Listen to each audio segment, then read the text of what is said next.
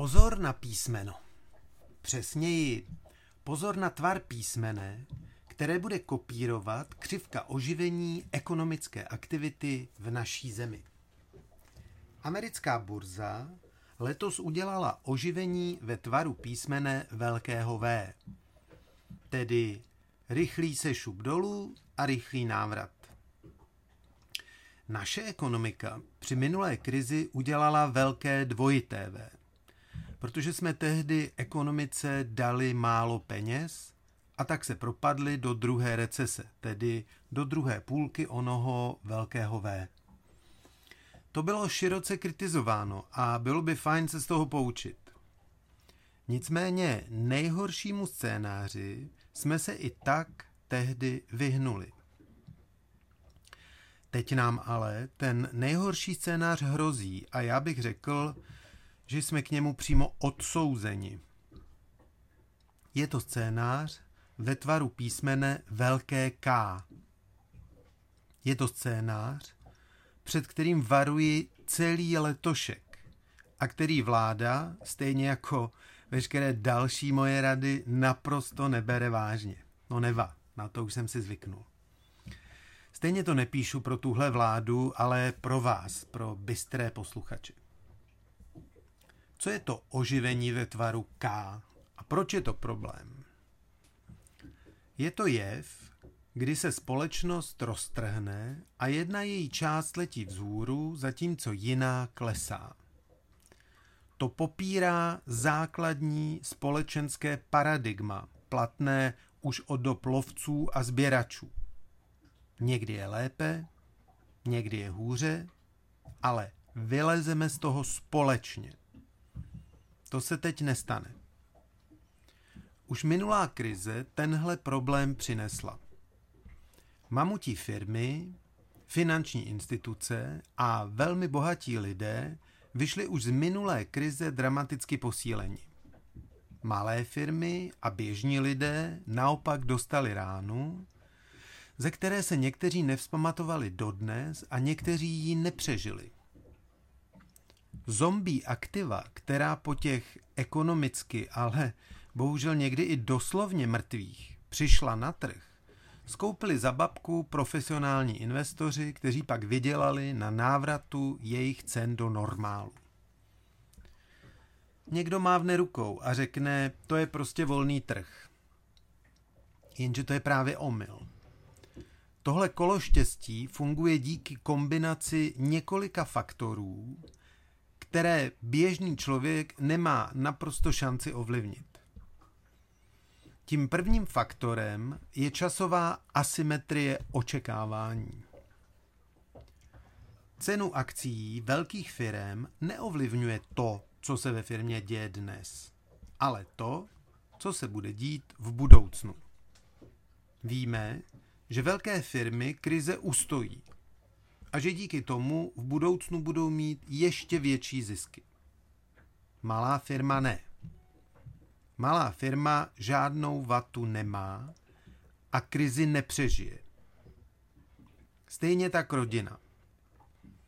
Je smutnou realitou, že ani v těch nejrozvinutějších zemí, včetně té naší, nemají rodiny finanční polštáře, které by jim pomohly přežít půl roku problémů. Čili asymetrie spočívá v tom, že výpadky přísunu peněz zvládne snadno nadnárodní gigant, ale obtížně nebo vůbec malá firma a běžná rodina. U rodin jde navíc o problém chronický, daný nerealistickými očekáváními obyvatel prvního světa. Běžný občan očekává, že bude bydlet ve svém, mít jedno až dvě auta v rodině, v zimě hory, v létě Chorvatsko a nějaké ty elektronické hračky. To všechno chce zaplatit z jeden a půl platu, protože se staráme o děti, plus očekává štědrý sociální stát. To je ale naprosto ekonomicky nereálné. Proč? Cena práce ve srovnatelných cenách po dekády v zásadě stagnuje. zatímco ceny aktiv, která si chceme pořídit, letí strmě vzhůru. Teď se nechci rozepisovat, proč tomu tak je, ale berte to jako fakt. Překvapivý? No ano, nikdo o tom u nás nemluví. Česká televize vám poradí, co s depresemi vaší kočky, jak správně připravit kapra, ale to je tak celé. Já jsem ze školy už dlouho, nicméně můj 18-letý syn se na toto téma na super drahé soukromé základce ani na prestižním víceletém Gimplu nic nedozvěděl. Jenže ekonomické zákony, stejně jako epidemiologické modely, vůbec nezajímá, jestli jim lidé rozumějí a jestli je respektují. Prostě tvrdě fungují. Co to dělá v případě epidemie, vidíme každý den ve zprávách. Ekonomii česká televize sice milosrdně ignoruje, což ovšem neznamená, že ekonomie přestala platit. Právě naopak. Stejně jako virus číhá na ACE2 receptory, tak ekonomická nákaza číhá na lidi a rodiny, které se chovají finančně neodpovědně. Stejně jako virus už v naší populaci kraluje a dělá si, co chce, stejně tak je rozhodnuto o tom, kdo z rodin v ekonomickém bazénu nevystačí s dechem, až po novém roce stoupne ekonomická hladina. Profesionální investor v této době hromadí likviditu, tedy hotové peníze, které vrhne na trh v okamžiku, kdy bude vidět vystresovaná aktiva, o která má zájem. Jenže to bude něčí dům, něčí byt, něčí auto, něčí pozemek nebo obraz. A ten někdo se těch aktiv zbaví hluboko pod cenou, protože nebude mít na chleba. Tak to je a to se stane. To všechno v situaci, kdy pro kvalifikované investory není žádný problém získat nízkoúročené půjčky, což jejich palebnou sílu ještě znásobí. A rodiny? Pokud mají nějaká reálná aktiva, mohou je zastavit a z krize se proúvěrovat. Ale za jaké sazby? Za násobky sazeb, za které se financují finanční predátoři. Takže možná o dům nepřijdete. Jenom ho hold budete splácet o 20 let déle. S drastickým dopadem na váš život, s drastickým dopadem na život celé vaší rodiny. Řeší to někdo? Ví to někdo? Zajímá to někoho? No jasně, vědí to investoři a už brousí drápy.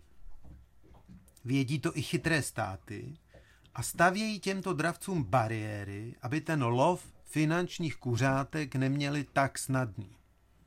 A jak je to u nás? Trio chronických lhářů Havlíček, Schillerová, Havlíček naprosto netuší, o co v moderní ekonomice jde. Jako slepé kuře občas se zobne zrno, i oni se občas trefí do funkčního dílčího řešení.